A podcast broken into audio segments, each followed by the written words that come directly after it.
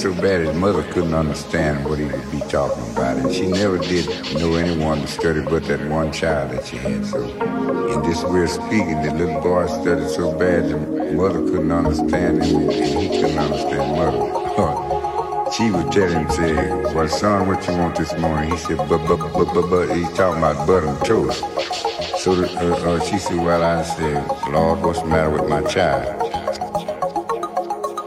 So he heard her, so the little boy decided he, he'd leave home. So he taking his little flour sack and packed his little things and left. And he run up on a rolling mill, which is called Mr. Charlie's Rolling Mill.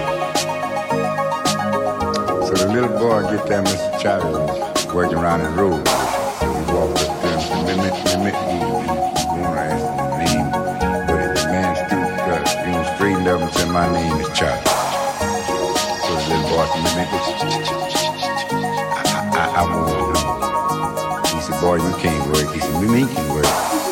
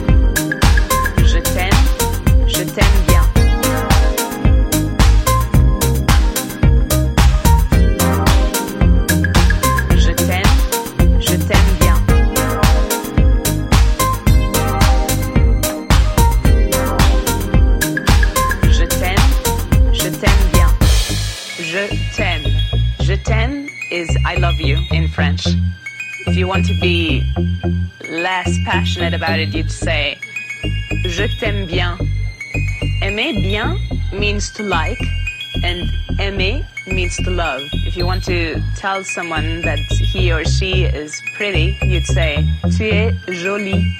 You can also say, Tu es gentil, which means um, beautiful or nice. And you can say, You're great. Tu es formidable.